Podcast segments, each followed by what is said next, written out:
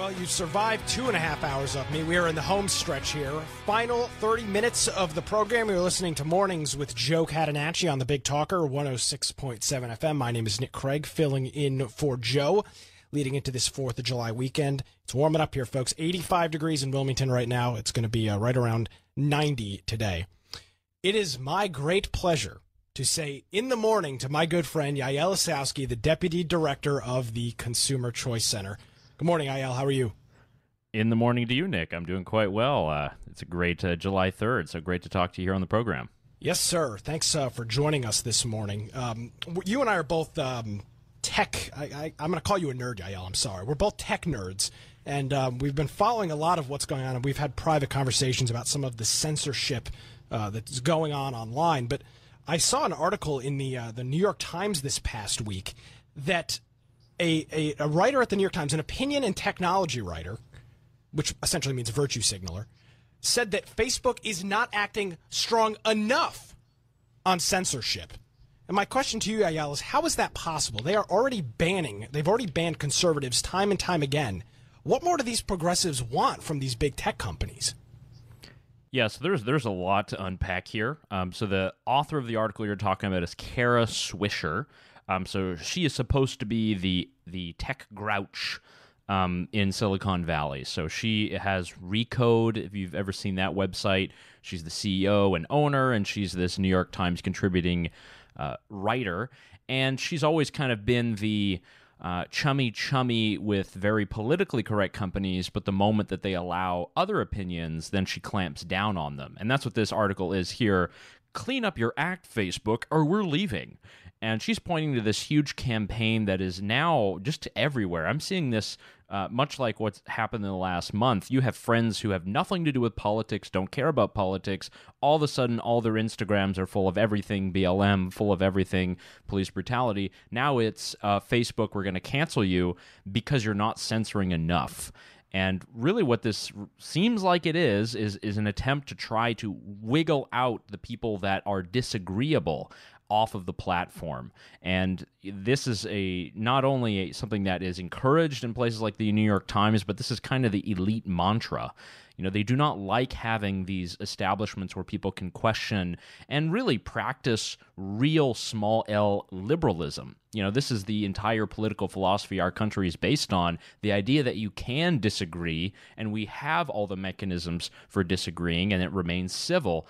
But it's as if now we need to go to the next level and get rid of all these areas where we're even able to have conversations online. Part of me wonders how much further these big tech companies like Facebook, these big Silicon Valleys, Twitter, Google, how much further can they push it before, and believe me, as a conservative-minded individual, I do not want government to step into technology. I definitely don't want the government in the world of regulation.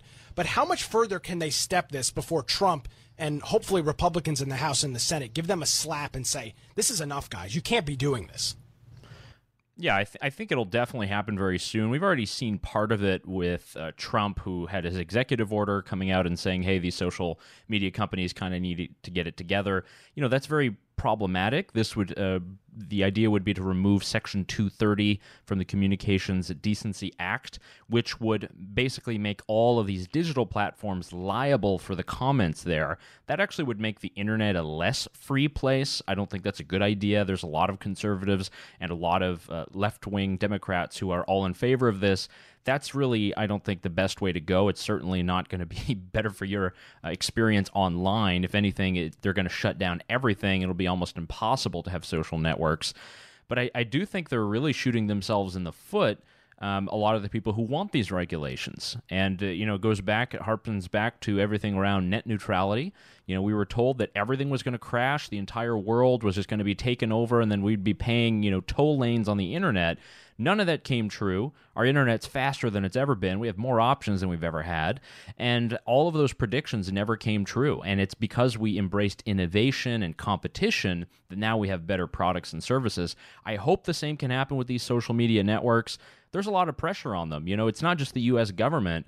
In Europe, there's all these other types of regulations that they have to follow. They're not allowed to allow this hate against, let's say, Turkish groups. They're not allowed to allow hate against people in Burma. There's all these different types of regulations per country that make it nearly impossible. You know, if I was Facebook, I would just set up my company on some offshore island, and if anyone who wants to use it can. I try to get away from all this terrible regulation. It's not a way that you can grow your business, is if every single time you turn your head, there's a new legislator wanting to slap a new tax on you or tell you you need to censor and make sure you get rid of communities.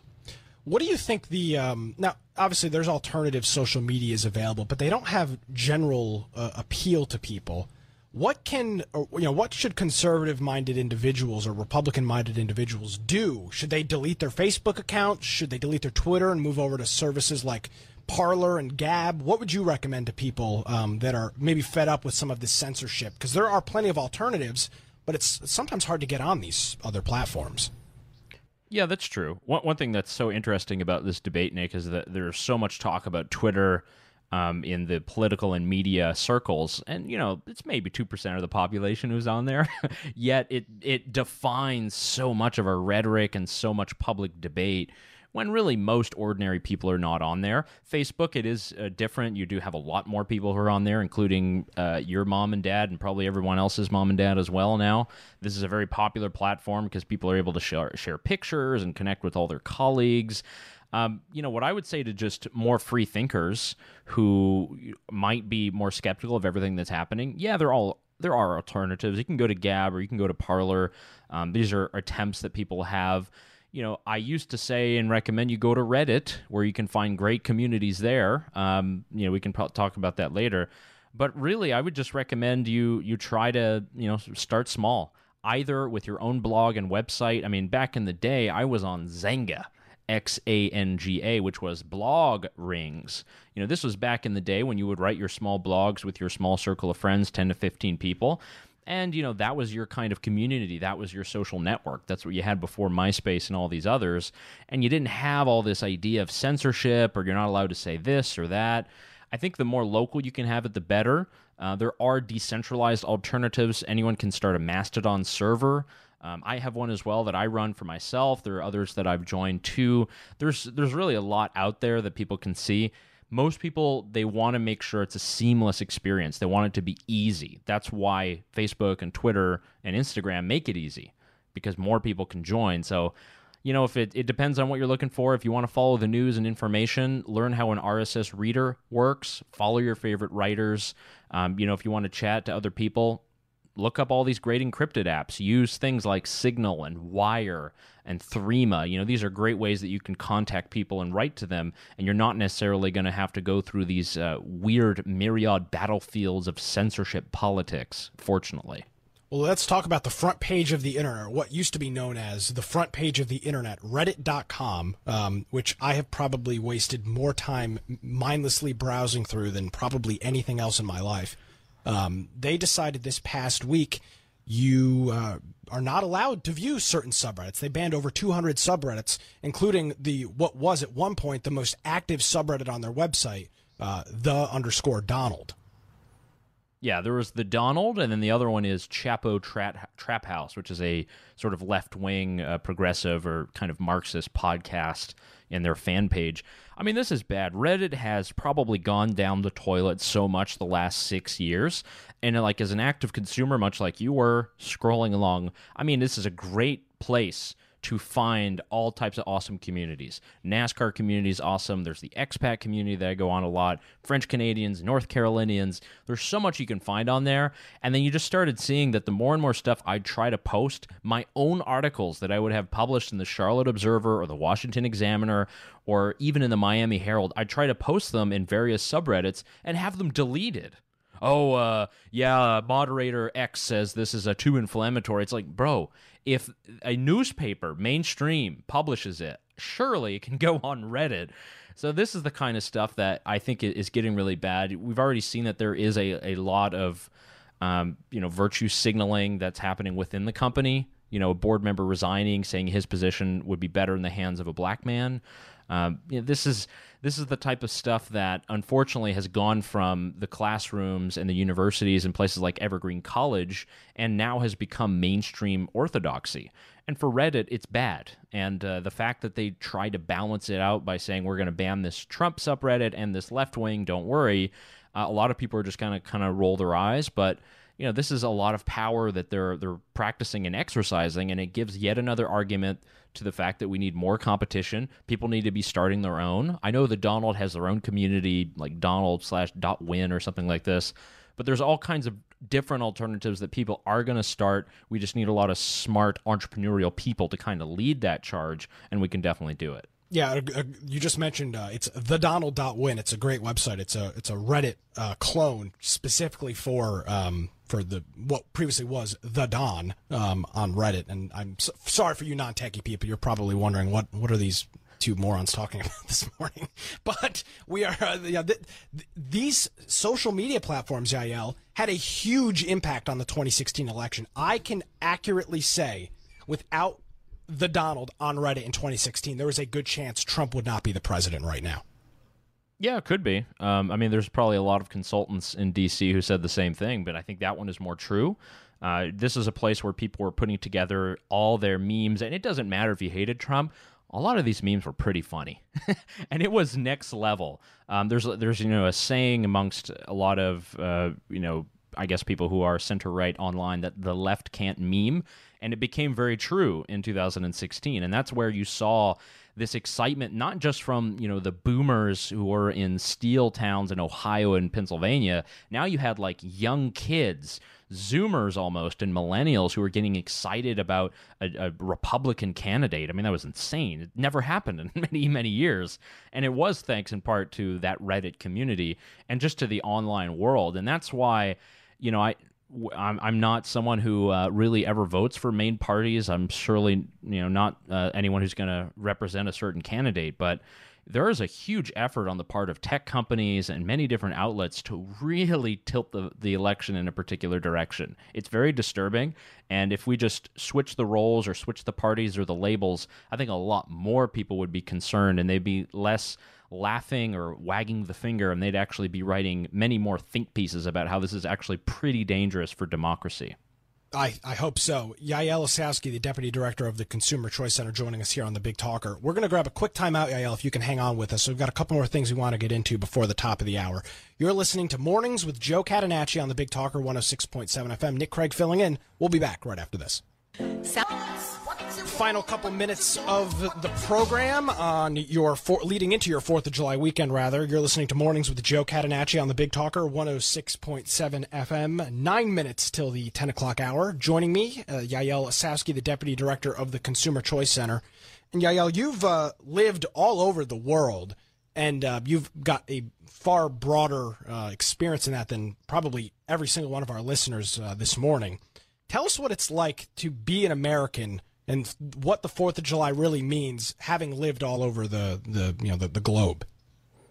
Yeah, I think that's a deep question, one that I grapple with a lot. And when you depart your fair shores and everything you know, and your family and your friends and everything that you grew up with and your level of comfort, and you kind of decamp all of that and you go live somewhere else, you kind of become this new person. And in a way, you are almost forced to become more patriotic because everything that's in front of you is so foreign and weird, and everything is such a difference. And that's where, at least for me in the last couple of years, now that I've been living in Austria, you see that becoming an American is something that is very unique compared to other countries. Other countries, it's very difficult to be a part of that tribe, a part of that culture. Here in Austria, it's very difficult. Even people who are born here and they've lived here for 20, 25 years, many of them are not citizens. It's very hard to get citizenship. If you are an Austrian citizen, usually you look a certain way. Usually you have a specific dialect. But as an American, you don't really have that. People are all types of colors and shapes and sizes. People speak different languages. And it's because we're wedded to an ideology of freedom. You know, it's ideas about liberty, it's about the Constitution, it's about ways that people are able to live free and to do so and know that the system is behind them. And you don't have that in other countries. And that's what I've been really proud about in just the last couple of years. Obviously, with my job, I'm in the U.S. half the year if there's no pandemic on the calendar. But you know, going back and forth, I'm able to see that, you know, the type of patriotism that exists in the United States is really exceptional. And the fact that we can have a country that has remained peaceful for this long, that has really allowed us to expand our liberties, has created the freest and really most successful and richest society ever created. And I don't really think we sit down and think about that too much. There's stuff in the news every day that makes us doubt that, but I think we really should push back and say that there's way more positive things that we can say about our country. Yeah, and you know, that's one thing that, and I fall into this category as well, of people that are ignorant when it comes to what it's like being outside of the United States. I've never lived outside the United States. Like, you know, most people that say, "Oh, America's so bad and it's awful, it's terrible, we need to change it all." Most of them haven't lived outside the United States, and you know, in having conversations with people like you and other individuals that have, I think you quickly realize that there has never been a nation, a group of people that have come together and have allowed more people to prosper, be free, and be successful than the United States of America. Are there issues in this country? Absolutely. But let's not tear down the entire country, because I would say 95%+ of it gives you everything you need to be a successful individual and live free. And the principle that we were talking about in the earlier part of the show is about freedom of speech. And, you know, we're talking about more online platforms and everything. But the United States is really one of the only countries in the world where this is a constitutionally protected negative freedom, meaning that the government is not allowed to impose any restrictions on freedom of speech. And you don't have that in other countries. You certainly don't have it in European countries. If you bring up a lot of things related to the Second World War, I think you can kind of understand what I'm talking about in either Germany or Austria. You actually are sent to jail right away. You are stopped in the street and asked for your papers, your license, or whatever photo ID, and that's in the law. You know, we don't have that in the United States. We have a freer country. And even in countries like Canada, even in the United Kingdom, you don't have ultimate freedom of speech. It doesn't exist. And if you try to practice it, you're going to be shut down by X, Y, Z regulation. And that's just something that, you know, people aren't really thinking about. And another one is racial harmony. I'm kind of tired of hearing about the United States being the most racist country in the world. Obviously, they haven't been to South Africa. They haven't been to most parts of France that are hugely detest certain new Arab immigrants. Obviously, they haven't been to Poland or the Czech Republic. They don't even allow people of color really to settle in these areas. I mean, this is not, you know, in the past. This is 2020. And for people to continuously make this claim about the United States, that's the most racist place, most hateful place. I mean, we have incredibly civil politics. We actually don't take up arms against those we disagree with, usually and hopefully and in all cases. And we actually are incredibly welcoming to immigrants, to foreigners. And we actually are one of the most racially harmonious places in the world. And even if you look at the country, the South is the most racially harmonious area of our country. The most racist and intolerant parts of the country are actually in the Northeast. It's something that's never really discussed. And it's something that once you compare to different countries and you see how things are run, you know, it really gives you appreciation for the awesome country that we have, the great freedoms we have. And I think hopefully that's why a lot of your listeners as well will be flying that flag very proudly this weekend. Yeah, absolutely. I know I'll be doing so. And you know, and I can't really fault people, Yael, for being ignorant to that fact. Where would you find the information? It's not available anywhere mainstream. And if it is available on a mainstream social network like Facebook or YouTube or Twitter, it's going to get deplatformed and removed. So it's just unfortunate, because I say this all the time. When you and I are talking right now, this exact moment, there has never been more information available at literally no cost to you.